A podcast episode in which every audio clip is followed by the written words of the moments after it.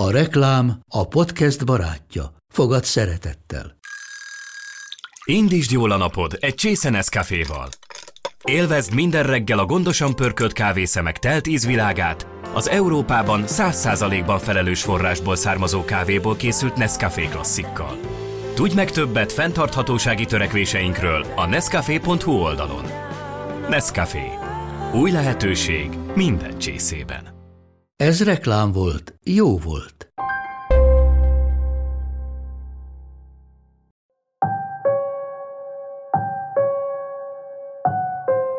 Tébolyda, amiben luxus lakosztályok voltak. Sárga ház, ami inkább egy kastélyra hasonlít. Bár második Lipót idején felmerült egy országos elmegyógyintézet ötlete, mégis közel száz évnek kellett eltelnie a gondolat és a budapesti köznyelben Lipót mezőként ismert intézmény megvalósulása között.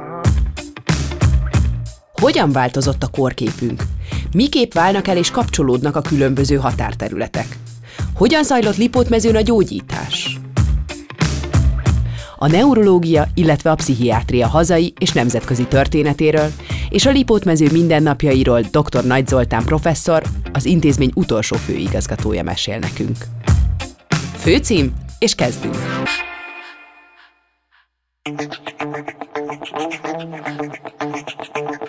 Itt az idő, hogy újra és újra beleszeressünk fővárosunkba. Mesélő környékek és temérdek felfedezni való. Budapesti csodák nem csak budapestieknek. Pesten innen, Budán túl. Ez a Világ Budapest podcastje, velem Morcsányi Elzával. A műsor főtámogatója a népi motivumokat modern használati tárgyakon alkalmazó, a Néprajzi Múzeumban megtalálható etnosop, ahol egyedi kollekciókat, kerámiákat, ruházatot és ékszereket is vehetsz.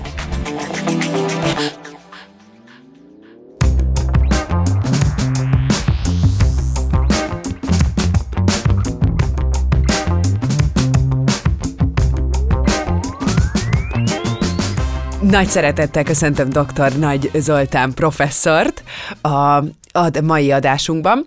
Lipót mezőről fogunk beszélgetni, annak a történetéről, illetve egy kicsit a neurológiának a történelmébe, történetébe is beleszagolunk. Az első kérdésem az Lipót mezőnek a eredetéhez kapcsolódik. A, hogyha az ember ezt egy kicsit a Google-en keres, akkor azt látja, hogy már korábban is felmerül a, az igény egy intézményre, és aztán a, a Lipót mező az első ilyen típusú intézmény az országban, most nagyon titokzatosan fogalmaztam. Milyen típusú intézményről beszélünk, amikor megnyit a Lipót mező, és vajon miért akkor és miért ott létesül ez az intézmény? Igen, hát ugye ez egy pszichiátriai intézmény, tehát a elmebetegek számára létrehozott intézmény. Érdekes a története, Ugye a, a 18. században Európa szerte megfogalmazódik az az igény, hogy a, a, a furcsa viselkedésű, nyugtalan, néha agresszív, most már betegeknek tartott bet, embereket valahova összefogják, és ugye a, addig börtönbe leláncolva tartott betegeket kórházba helyezzék el. E, abban az időben, tehát még egyszer 18., 17., 18. század Nyugat-Európában számos e, egyetemi városban elsősorban volt elme kórház, elmeintézet, osztrák-magyar területen tehát a Habsburg területen Bécsbe épült meg az első, 1700-as évek végén. Magyarországon az igény nagyon érdekes módon ugye második József fogalmazta meg. Azt kell mondani, hogy a Habsburgok Mária Teréziát követően odafigyeltek a birodalom modernizálására, és ez is többek között egy ilyen törekvés volt, hogy legyen, legyen ermekórház, tébolyultnak legyen kórháza. Tehát második József ugye a felszámolta a szerzetes rendeket, és a szerzetes rendek vagyonát azt többek között kórház alapításra, illetve elmekórház kialakítására gondolta felhasználni. Aztán ugye őt követte második Lipót, aki szintén, sőt egy rendeletben el is rendelte, meghatározta ennek a szükségességét, az elme kórház szükségességét Pest-Budán is. A húzavon az, az közel száz évig tartott, ezt kell mondani, hogy ez szokott lenni Magyarországon, tehát nem volt hely, nem volt, nem volt igazán forrás. Az első talán a nádasdi püspöknek a felajánlása, ő nagyon komolyan vette ezt, és, és a Ludoviceum, ez egy váci katonai intézménynek a, az egyik épületét ajánlotta föl, hogy ott legyen elmekórház. Akkor ezt nem tartották alkalmasnak, illetve hát a forrás nem is volt elégséges. Későbbiekben aztán, mint Váci Püspék átkerült, biboros lett, és, és akkor egy évi egy évi jövedelmét, tehát 40 ezer forintot felajánlott erre a célra. Közben is történtek gyűjtések, például a budai polgárok fölajánlottak egy telket éppen a, a Lipót területéhez közel, tehát ott hűvös völgybe, és szintén pénzösszeget is ajánlottak. Lényeg az, hogy, hogy aztán ebből nem nagyon lett semmi akkor, ő, ő, ugye tervezgettek, de a megvalósítás nagyon sokáig váratott magára, közbe jött az Pesti árvíz, aztán a forradalom és a szabadságharc, megint a Habsburgok segítettek, bármilyen furcsa is, Ferenc József 350 ezer forintot ajánlott föl, a budai vár építkezésének egy részét odaadta erre a célra, és végül is aztán 1868-ban megnyitották az épületet. Maga a, a tervezés osztrák segítséggel, osztrák tervező ö, ö, alkotta meg át magát az épületet.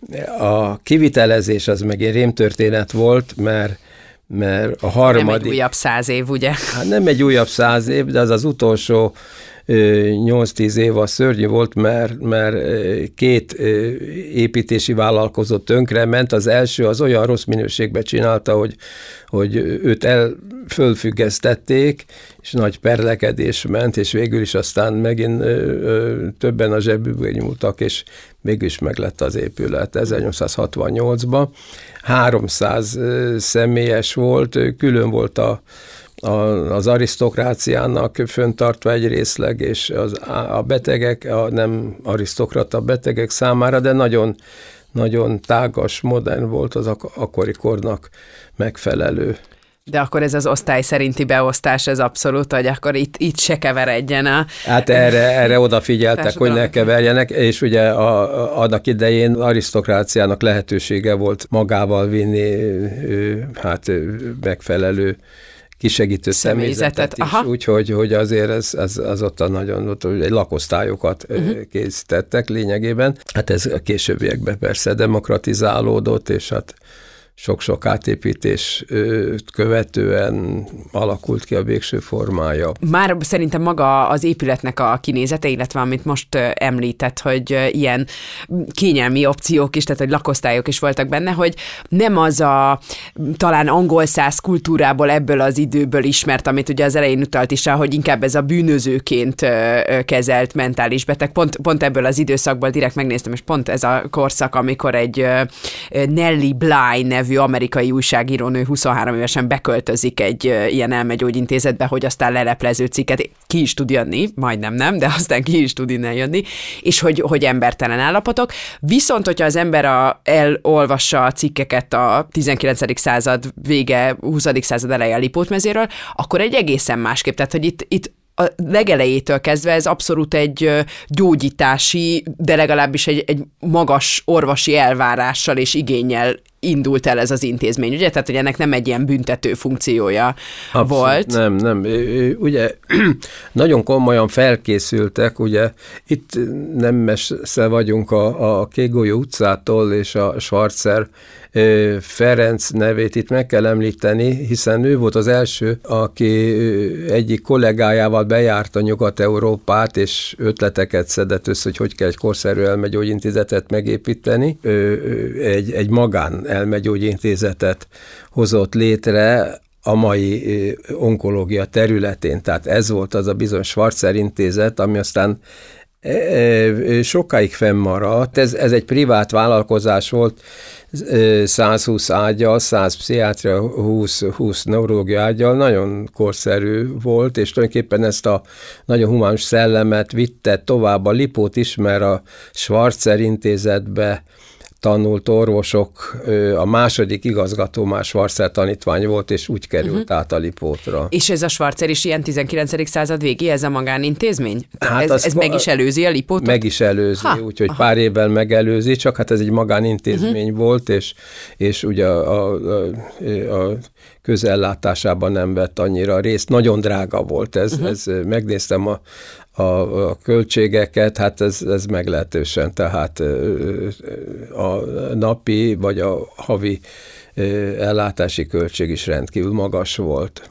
Igen. És ehhez képest a Lipódban ingyen lehetett, vagy ott is kellett valamilyen összeget De ingyen. Az átlag betegeknek nem kellett fizetni. Ugye ez mindig egy nagy kérdés volt, hogy az elmebetegségben szenvedők nem csak önveszélyesek, de közveszélyesek is tudnak lenni. Tehát a közösség től hát kvázi meg kell védeni, és ez közösség, a, a, a közösség érdeke, hogy, hogy ezek a betegek, ezek jó körülmények között külön legyenek, és ápolva legyenek, stb. Ez a más kérdés, hogy, hogy a modern pszichiátriát megelőzően azért elég kevés módszer volt, tehát a gyógyszeres jó gyógyszerek, ugye a hibernál megjelenésével fejlődtek ki aztán nagyon gyorsan, de azt megelőzően nem volt igazán. És ez már a 20. századnak a Ó, második már fele. Közepe, uh-huh. igen. Az egyetemi klinikának más volt a feladata, mert kutatás mellett és betegellátás mellett persze az oktatás, tehát a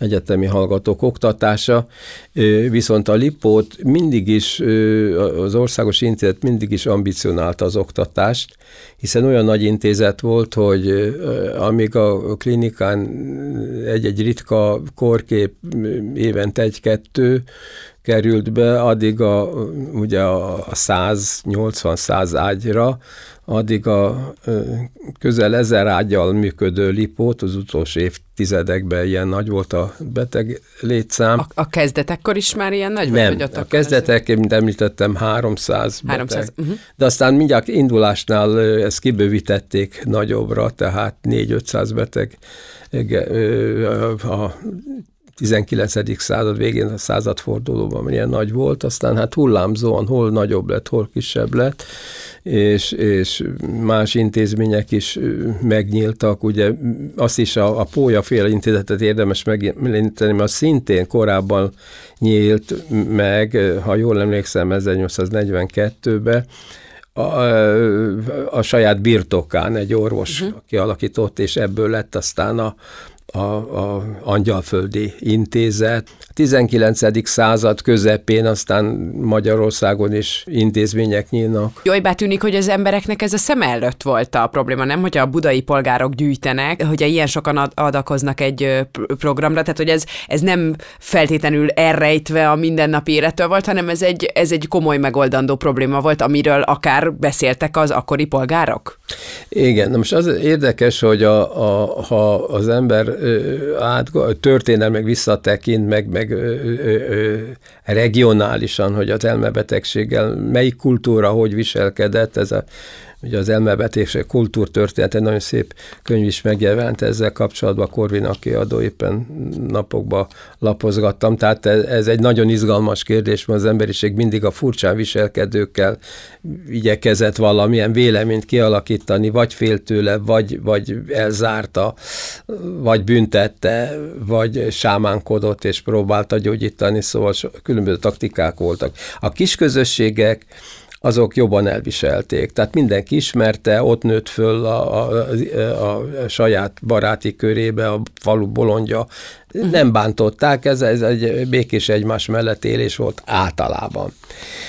A nagyvárosban ugye ez a, ez a közösségi protekció, ez nincs és az elmebeteg magára maradt, és a furcsán viselkedése, az agresszivitása, az összeszólalkozása a nagy közönséggel a sokkal markánsabb volt, és ott ez az igény ö, nagyobb volt. Aztán persze olyan problémák is voltak, ezt megint elfelejtjük, hogy az alkoholizmus, mint az alkoholos elmezavar ugye nagyon gyakori volt, és ugye a nemi betegség, a LUES, a szifilitikus idegrendszeri károsodás, a paralízis progresszíva, tehát a, a súlyos demenciák, az elbutulásnak a legnagyobb oka, leg, általánosabb oka.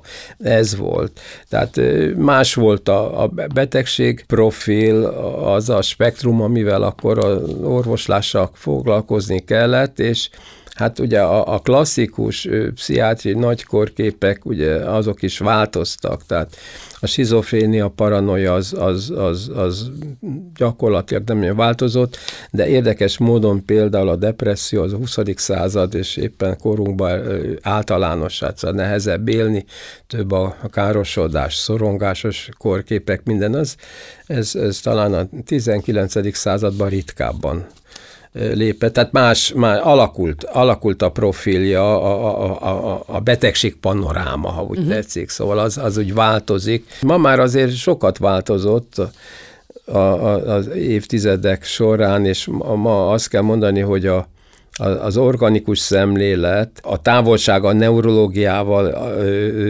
az újra lecsökkent. Magyar tudományfejlődésben, vagy orvosi ellátás fejlődésében. Kezdetben a német modell volt, tehát nem is neurológia és pszichiát, neuropszichiátriáról beszéltek, uh-huh. tehát ez nagyjából egy szakma volt, neurológia inkább az organikus agyi betegségekkel foglalkozott, de ez gyakran járt ugye magatartás problémákkal, hiszen egy, egy, egy, egy leépült beteg, egy, egy súlyosan demens beteg, aznak magatartás zavarai vannak, vagy egy agydaganat, hát szörnyű történetek vannak, ahol, ahol a magatartás problémák miatt a beteget bíróságra vitték, ez kiderült, hogy hatalmas daganat van a fejébe, és tulajdonképpen az egész abból adódott. Tehát, de kezdetben ez összemosodott, aztán ugye a pszichiátria maga öntudatára ébredve igyekezett különválni, és, és mondjuk az, az angol száz fejlődés volt az, ahol a, a pszichiátria külön fejlődött, és a neurológia meg inkább az idegsebészettel kéz a kézben fejlődött. Magyarországon a német fejlődés után éppen a rendszerváltást megelőző évtizedben érkezett oda a pszichiátria, hogy saját társaságot alakított és különvált, teljes mértékben, és most az agykutatás, a modern agykutatás megint egymás felé tereli a két szakmát. Pszichiátriai korképek hátterét meghatározó akár genetikai, akár biokémiai betegségek, ugye sejtbiológiai, molekuláris biológiai szinten magyaráz, nagyon soknak magyarázata van, és azokat jó, azok hát organikus betegségek, ha tetszik, akkor idegrendszeri betegségek, csak ugye a, a kognitív szférában a, jelennek meg a tünetek. A két szakma egymást nagyon segíti módszertanilag is, hiszen a CT, az MR használata, az EG használata, stb. Tehát a modern diagnosztikai technológia is közösen használt, úgyhogy van egy ilyen közeledés. Aztán még egy érdekes jelenség van, erről nem szoktunk beszélni, hogy ugye a, a, a pszichológia, az orvosi pszichológia az is saját lábra állt az elmúlt két évtizedben, és a, a, a pszichológus képzés és a, a, a, a pszichológusok egyre többet vállalnak a terápiás munkába is, tehát az úgynevezett kis pszichiátri korképek, amelyek a személyiség problémák, a szorongás, a napi, a stresszhez kötött tünettan, az sokszor a pszichológusok kezébe kerül, tehát nagy segítséget jelentenek ők. Tehát így így, mint említettem, ez a, ez a panoráma változik, állandóan változik. akkor És más irány, más szakmák is bekapcsolódnak. Uh-huh. A demencia az, az egy olyan terület, ugye az elbutulás, ami, ami határos a neurológiával, hiszen közös érdeklődés is ugye az Alzheimer és társbetegségek. Tehát egy ilyen átrendeződés van uh-huh. az elmúlt évtizedekbe, és hát sajnos a lipót, amelyik élharcosa volt az egész neurológiai és pszichiátriai területnek, hát ez így egy ilyen integráló nagy intézmény volt, kiváló szakmai műhelyekkel, hát ez, hogy megszűnt, ez, ez egy nagy vérveszteség. Uh-huh. És pont ezzel kapcsolatban akartam kérdezni, úgyhogy nagyon örülök, mert én magamtól nem mertem volna a pszichológiát behozni, nehogy ugye kiderüljön, hogy semmi köze, hogy ha az ember gondol a nagy Jung, Freud és a hasonló kaliberekre, akiknek ugye abszolút rengeteg ellenhangja volt az idejében, ez például egy ilyen 19. század végén akkor neuropszichiátriával, ez az orvosi társadalmon belül mennyire volt ennek megbecsülése ennek a szakmának, vagy mennyire gondolták ezt kicsit talán kevésbé mm, exakt részének az orvostudománynak. Igen, na most ugye a freudizmus, amikor megszületik, Freud munkásságával egy hatalmas lendületet hozott, hiszen a pszichés jelenségeknek egyfajta globális értelmezési lehetősége volt, tehát, tehát a, a, a napi élet a napi pszichés tevékenység, és akkor a nagyon gyakori hisztéria, ami, ami, amivel ugye Freud sokat foglalkozott,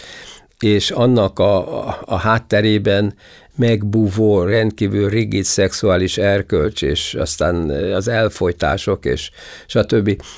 Ez akkor felszínre hozta ezt a gondolatkört, és Freud tényleg a maga korában meghatározó volt. Na most a, a, az úgynevezett akadémikus pszichiátria idegenkedve fogadta, tehát ö, Magyarországon is a pszichiátriai klinika, az akkori pszichiátriai klinika nem szívesen fogadta be a pszichoanalitikus gondolkodást. Ennek számos oka volt. Ugye a freudizmus egyfajta világnézetet kínált, ami, ami sokakat sértett. Ugyanakkor hát a gyakorlati jelentősége, főleg, hogy fogalmakat körülhatárolt és, és egy új szemléletet hozott, akkor rendkívül korszerű volt. Azután ugye a, a freudizmus, azt hiszem, nem vagyok távol az igazságtól, azt mondom, hogy hogy kifáradt. Tehát a, a 20. század közepe, második fele felé abban az időben egyre kevésbé vették igénybe az analitikus módszereket. Kiderült, részben... hogy mégsem minden az édesanyánk hibája. Igen, az egyik a dolog az, hogy, hogy ugye a klasszikus, de még a rövid terápiák is rendkívül munkaigényesek, és nagyon hosszú ideig tartanak. Nagyon praktikusak az amerikaiak, ők egyszerűen nem fedezték, tehát nem volt olyan biztosító, ami uh-huh. pszichoanalitikus, uh-huh. tehát pszichoanalízis fedezett volna. Tehát egyszerűen túl sok ráfordítás, és, és az eredmények azok, azok nem voltak annyira, voltak nagyszerű gyógyítások, de általában tömegellátás alkalmatlan volt. Uh-huh. És belépett a, a, a pszichofarmakológia, ami hát egy forradalmat hozott a pszichiátria ellátásba, tehát a hosszú beszélgetések helyett két tabletta, és a dolog megoldódott, tehát ezt idézőjelben mondtam. Tehát ma a, a, az analitikus, pszichoanalitikus gondolkodás inkább egy, egy gondolatmúzeum, tehát valami szép, ami volt, aminek ma már nagyon kevés hatása van. A pszichológiai iskolák is, egy számos új iskola alakult, újfajta gondolkodás most sokkal radikálisabb, természettudományos alapú és, és célra törőbb. Tehát a rövid terápiák, a gyógyításnak ez a angol száz szemlélete, tehát minél kevesebb mellék körülmény célra törően megoldjuk a problémát. Ugye a, nem korszerű az, hogyha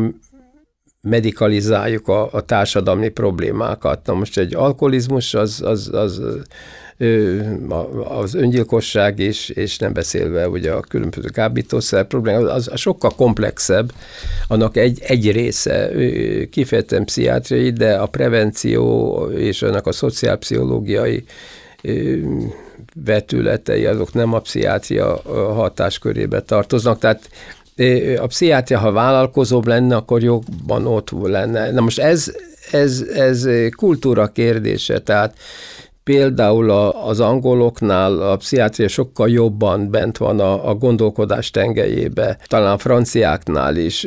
Itt Közép-Európában a pszichiátriának ez a, ez a centrális helyzete az nagyon-nagyon kérdéses, tehát perem ellátási feltételt jelent, hogy van pszichiátria is.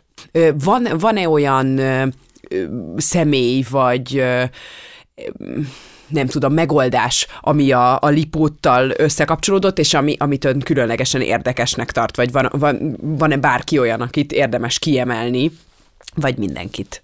Hát mindenkit. Mindenkit. Nagyon nehéz, és pláne egy ilyen beszélgetésnél, hát igazságtalan lennék, ha uh-huh. bánt előtérbe hoznék. Tehát olyan, olyan, olyan műhelyek voltak, amelyeknek európai jelentősége volt. Szakma területeket mondanék.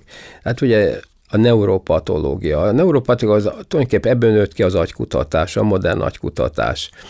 A neuropatológia fénykorát a 19. század második felébe és a 20. század első felébe élte, amikor is ugye az agy megismerését a beteg agy, a betegek, az elhalt betegek agyának fölboncolása és szövettani vizsgálata jelentette. Tehát az, az, egy, az egy klasszikus terület volt. Na most a Lipóton a neuropatológiai laboratórium olyan óriási muzeális anyaggal rendelkezett, hogy a szakvizsgára készülő eh, szakoros jelöltek ide jártak Európából, hogy, hogy a múzeumba metszeteket tanulmányozzák, mert minden ö, eh, nagy korkéből, de még a ritkaságokból is rendkívül jól feldolgozott és gazdag anyag volt. Egészen a modern dolgokig. Neuroradiológia, egy nagyon komoly neuroradiológia egységünk volt. Nagyon komoly kutató laboratóriumok voltak. És, és aztán azok a területek, ugye, tehát mondjuk a, a neurológia területén a, az epileptológia, a stroke ellátás az ott kezdődött tulajdonképpen Magyarországon a agyérbetegségek országos központja, mint, mint egy, egy rendszer szemléletű ellátóhely, ott alakult meg. És aztán a klasszikus pszichiátriai területek, pszichózis mániáko-depresszióva, tehát a, a, a bipoláris elmebetegségek, a sizofréniák, a, a kriminálpszichológiai, pszichiátriai korképek, és a többi, és a többi. Tehát olyan, olyan szakosodás, gyerekpszichiátriai osztályunk volt, és a, és a terápiás területen pedig, hát például a művészetterápia, amiről nem beszéltünk, pedig az egy olyan gyönyörű területe volt. Az a törekvésünk, amit az én főigazgatásom alatt alakítottunk ki, a Tárt Kapu Galéria, ami a, a művészetterápiás termékeket a nagy közönség számára egy galéria formájában prezentálta.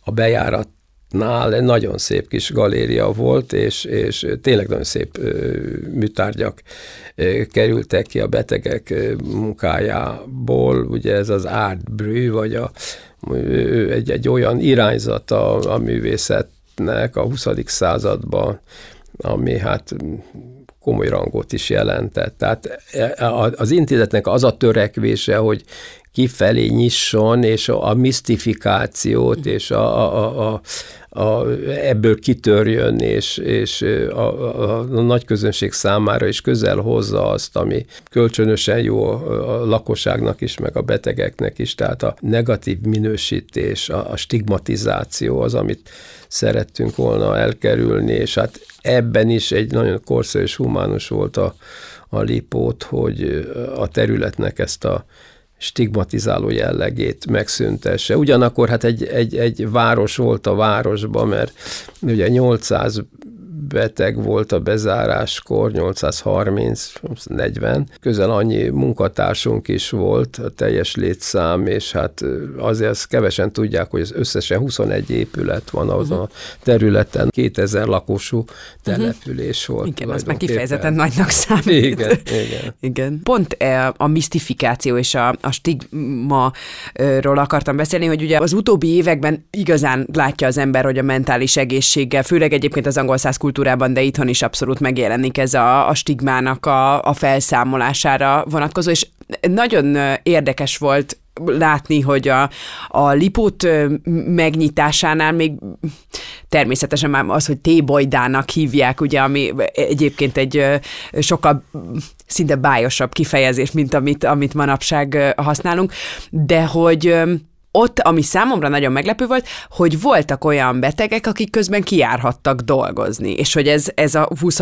század folyamán, 21. század folyamán van, van ilyen gyakorlat? Ugyanilyen van, nyitottak ezek az osztályok, tehát a, a, az a idézőjelben zárt osztály, az, az, uh-huh. az, az, az nem létezik. A gyakorlat az, hogy, hogy azok a betegek, akik nagyon nyugtalanok, és, és ön- és közveszélyesek de facto. Tehát na most ilyen állapot nagyon rövid ideig van a pszichiátriai osztályokon, mert a modern gyógyszereléssel ez, mhm. ez órákon belül megoldható. De például a, a, a, a demens betegeknél elkóborló kis öregek, hát ez, uh-huh. ez ismerjük a jelenséget, Igen. hogy egyszerűen na, ő rájuk nagyon kell most is vigyázni, és hát a zártság azt jelenti, hogy ez fokozott felügyelet van. Tehát uh-huh. nem úgy vannak bezárva, hogy nem léphetnek ki az ajtón, hanem úgy, hogy követik, vagy ha nagyon nyugtalant, akkor visszavezetik. Tehát ilyen. Az a zárt osztály, és, annak a, és a gumiszoba, meg a kényszerzubony, uh-huh. meg minden, ez ma már romantikus. Uh-huh. Igen. Úgyhogy hogy, hát ez, a, ez a nagy közönségnek a fantáziáját megmozgatja, meg hát ugye és szálafak, ugye segít a, a fészek, mit tudom én, tehát klasszikus műalkotások, filmek, mi egy kétségtelen tény, hogy a pszichiátriai beteg még érzékenyebben kitett minden agresszióval szemben, mint a társadalom átlagtagja. De védtelen. A, a szociális térbe a helyzete nagyon bizonytalan. Na most ezért is volt egy öreg pszichiáter azt mondta, hogy egy ország humanitását többek között azon lehet felmérni, hogy viselkedik a, uh-huh. az elmebetegekkel. Egyfajta humánum az, az, az diktálja, hogy ezzel a réteggel igenis oda figyelően kell foglalkozni, mert védtelenek. Arról akartam egy utolsó kérdést feltenni, hogy a budapestiek életében, úgy, hogy az embereknek abszolút a lipót az, az elmegyógyintézettel összefonódott, a sárga ház és hasonlók, és hogy ön mit gondol, hogy a budapestieknek a agyában, szívében milyen, milyen helyzetben van a lipót, mit, mit, mit jelentő? Igen, ez kettős, kettős jelentése van, ahogy én itt visszamenőleg átgondolom most már több mint tíz év távlatából. Ugye az egyik az, hogy a modern lipót az a betegellátásban nagyon komoly szerepet ö, vállalt, és ezért nagyon szerettek bennünket. Egyik alapel volt, amikor főigazgató lettem, hogy a lipótra bekerülő bárkit el nem utasítunk. Tehát olyan nem fordult elő, hogy egy mentő, ha befordult, akkor a beteget nevettük volna át. Közép-Magyarországi sztrókellátásnak 60-70 százalékát fölvállalta akkor a lipót. Ugye egy nagy osztályunk volt ott. Ez egy pozitív konnotáció. Na most van egy ilyen tréfás konnotáció, hogy hát ugye hát te olyan bolond vagy, hogy neked a lipóton a helyed. Ugye hát ez, ez egy másik. Sok kiváló ember megfordult a lipóton, sok kiváló művész, Hát ha ugye nyilvánvaló, hogy nem szeretnék erről beszélni, de a művészvilág nagy részét személyesen ott köszöntöttem, szerettem és gondoztam, tehát politikusok, a társadalom minden rétege megfordult, tehát, és általában jó azt merem mondani, hogy jó érzéssel távoztak. Tehát általában szerették. Szerették. Kevés volt az a beteg, aki, aki morgolódott, és nem azt kapta, amit, amire számított. Ezért is volt az a nagy társadalmi tiltakozás, hiszen az élőlánc és, és, és, és mozgalmak indultak, hogy, hogy megmentsék a lipot. Én magam is végigjártam az akkori politikai vezetést mindenkinél, voltam, mindenki ígérte, biztos, hogy nem, hát rémeket látok, hát aztán ez volt belőle, hogy mégis bezárták. Ennek van bármi továbbélése ennek a gyűjteménynek, amit említettenek? Meg lehet, bejelentéssel meg lehet tekinteni, uh-huh. igen, uh-huh. ugye, hogy tehát a hozzáférhető és, és nagyon korszerűen, ami megmaradt, tehát persze nem tudjuk, mert a bezárás körülményei hát eléggé viharosak voltak, de hát azt, azt ö, ö, több intézmény szerette volna megszerezni, de hát ezt én addig talpaltam, amíg, amíg az akadémia fölvállalta, uh-huh. és akkor ez átkerült oda, és hát ez, ez kutatható. De azóta is folynak, tehát művészetterápiás munka az folyik azóta is. Hát egy alapítvány eh, tulajdonába került a Lipőt, a, a Közép-Európai Oktatási Alapítvány tulajdona, és hát valami ö, oktatóintézményt szeretnének belőle kialakítani. De ez már az elmúlt pár évben Ez a két-három éves igen, történet. Igen. Viszonylag jó állapotban van még mindig.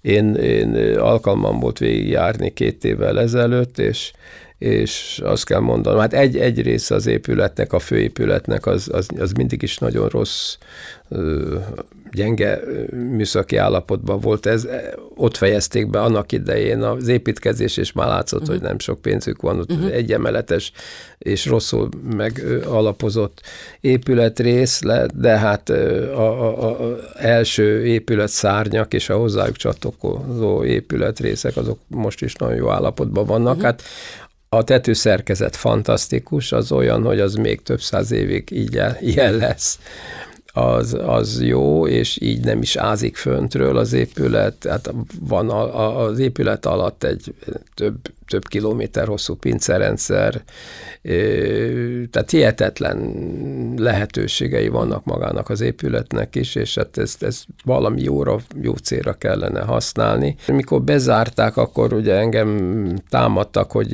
én az épülethez ragaszkodom. Nem, jó lett az épület, összenőtt a, a lipót, mint intézmény, de én akkor azt kértem, hogy mi azt átadjuk, hogyha más célra akarják, csak akkor maradjon egy, egybe ez a társaság, ez a szakmai műhely, amit országos intézetnek neveztünk, és akkor ha épp csinálnak egy modern épületet, mert azért, ugye az azért a 1860-as feltételrendszer, meg a 21. századi nagy különbség van.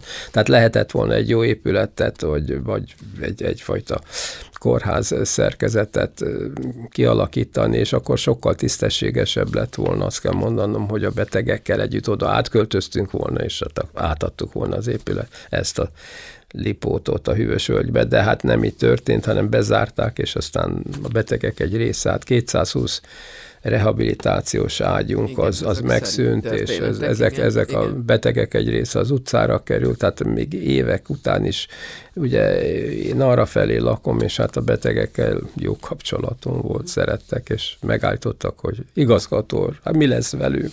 Hát, borzasztó. Ez szörnyű, ez szörnyű. emberileg is igen, egy nagyon, igen, nagyon igen, szakmailag igen, is. Nagyon, és ott, ott, ott erdőbe ott bolyongtak a Lipót körül, meg, meg hát állítólag elég sok öngyilkosság is uh-huh. történt. Egy kicsit személyesebb vizekre evezve, hogy a művészetterápiában egy művészi ihletés is van, ugye az ön, ön részéről is van egy festészeti érdeklődés, erről esetleg mesélne nekünk egy kicsit?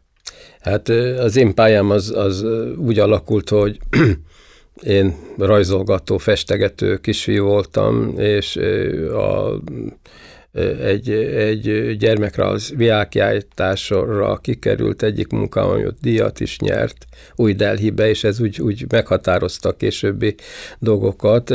Tehát egy kiváló rajztanárom volt, édesanyám ugyanabban az iskolába tanított, és hát jóba is voltunk vele, és ő, ő bennem fantáziát látott, és hát komolyan tanultam én, tehát rajzolni és festeni.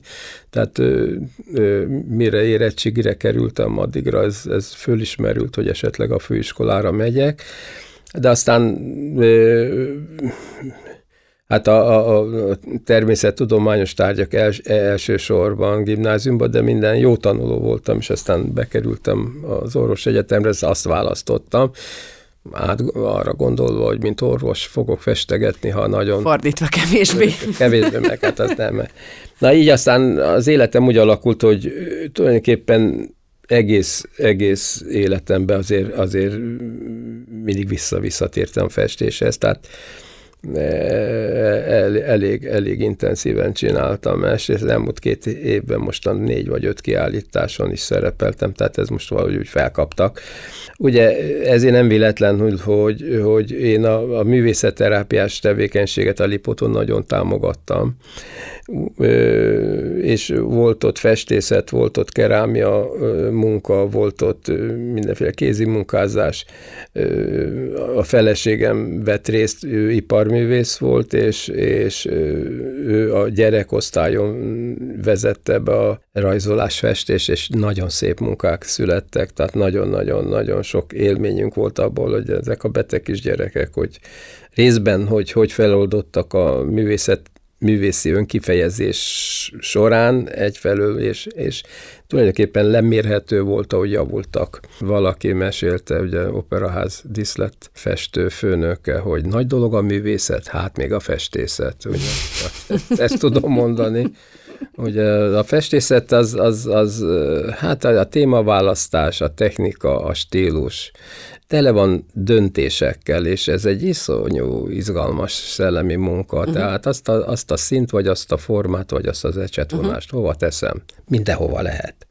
Az egyikből lesz egy elfogadható, vagy művészértékű kép, a másikból meg szemét.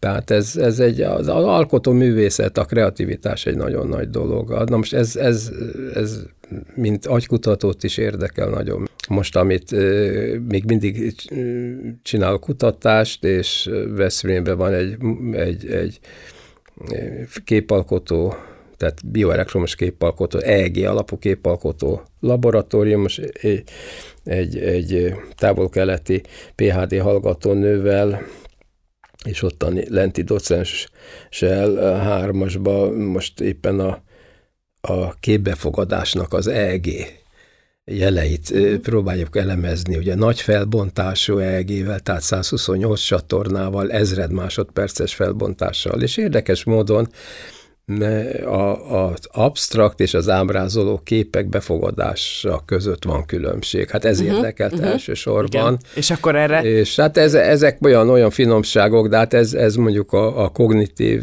pszichológiának uh-huh. a területe, és hát és, és technikailag meg eléggé nehéz és komplikált dolog, de mondjuk ez egy olyan aspektus az agykutatásnak, ami kapcsolatban van az én érdeklődésemmel is, mert a, a, ugye az alkotás és a befogadás, tehát a két izgalmas mozzanat, és a befogadás során tulajdonképpen hasonló, hát ugye az alkotás közben nincs EEG vizsgálat, ez nyilvánvaló, alkotás az nem egy rövid, igen, az egy hosszú igen. dolog, de a befogadásnál azért hasonló élmény. Tehát ugye az esztétikai irodalomban az, az sokat foglalkoznak ezzel, uh-huh ugye a befogadás pszichológiájával, és a, a, ugyanazokat az utakat járja végig a, a műélvező, a befogadó, mint a, a, a kép készülése körüli. Nagy, nagy terület, de ez gazdagítja az ember életét. Bár kívülről úgy fest, hogy az épület már évek óta az enyészeté, kerestünk nektek olyan embereket, akik jelenlegi formájában belülről is látták már a legendás intézetet az elmúlás kalandor dokumentaristáit, az Urban Explorers csapatát kértük meg, hogy meséljenek, hogyan is fest ma Lipót mező.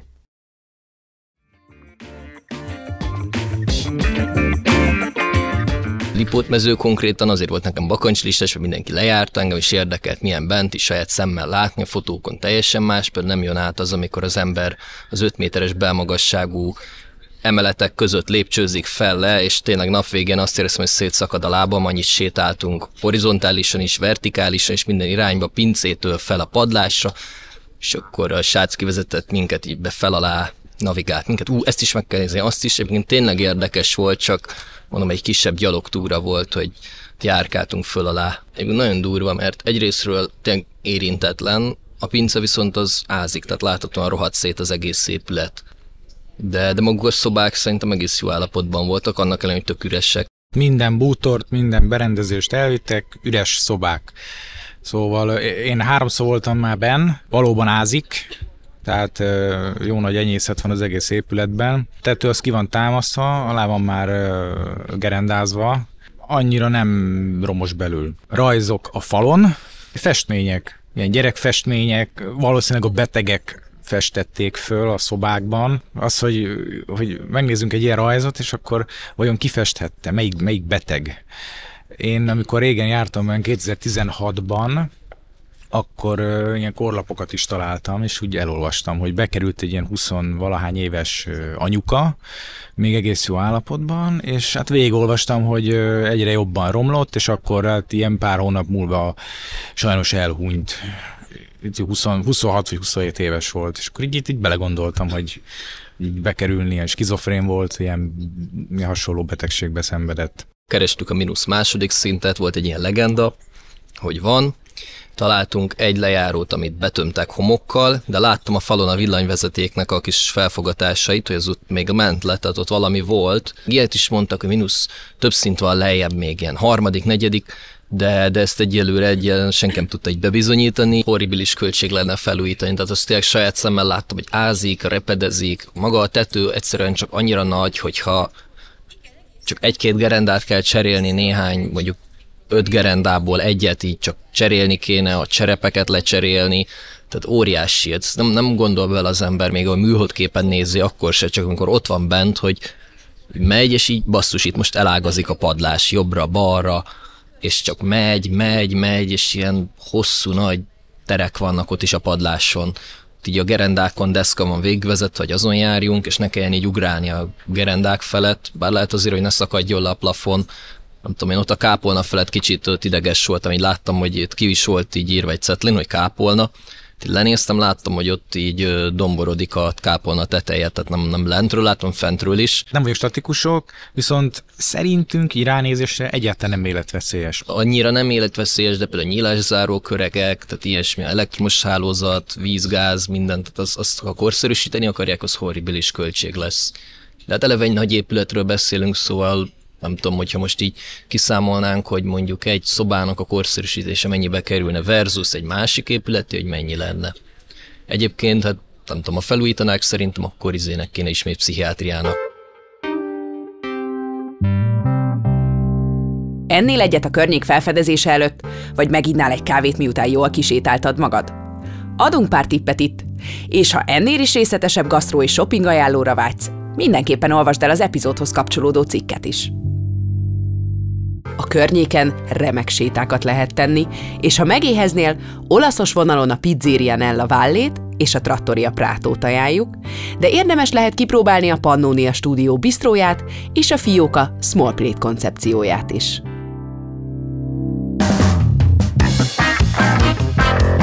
Ez volt a Pesten innen Budántúl, a Világ Budapest podcastja az Index támogatásával.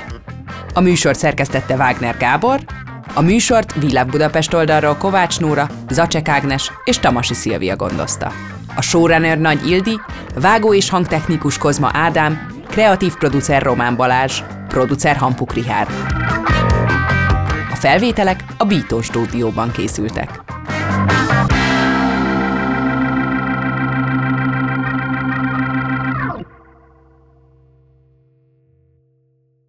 A műsor a Béton partnere.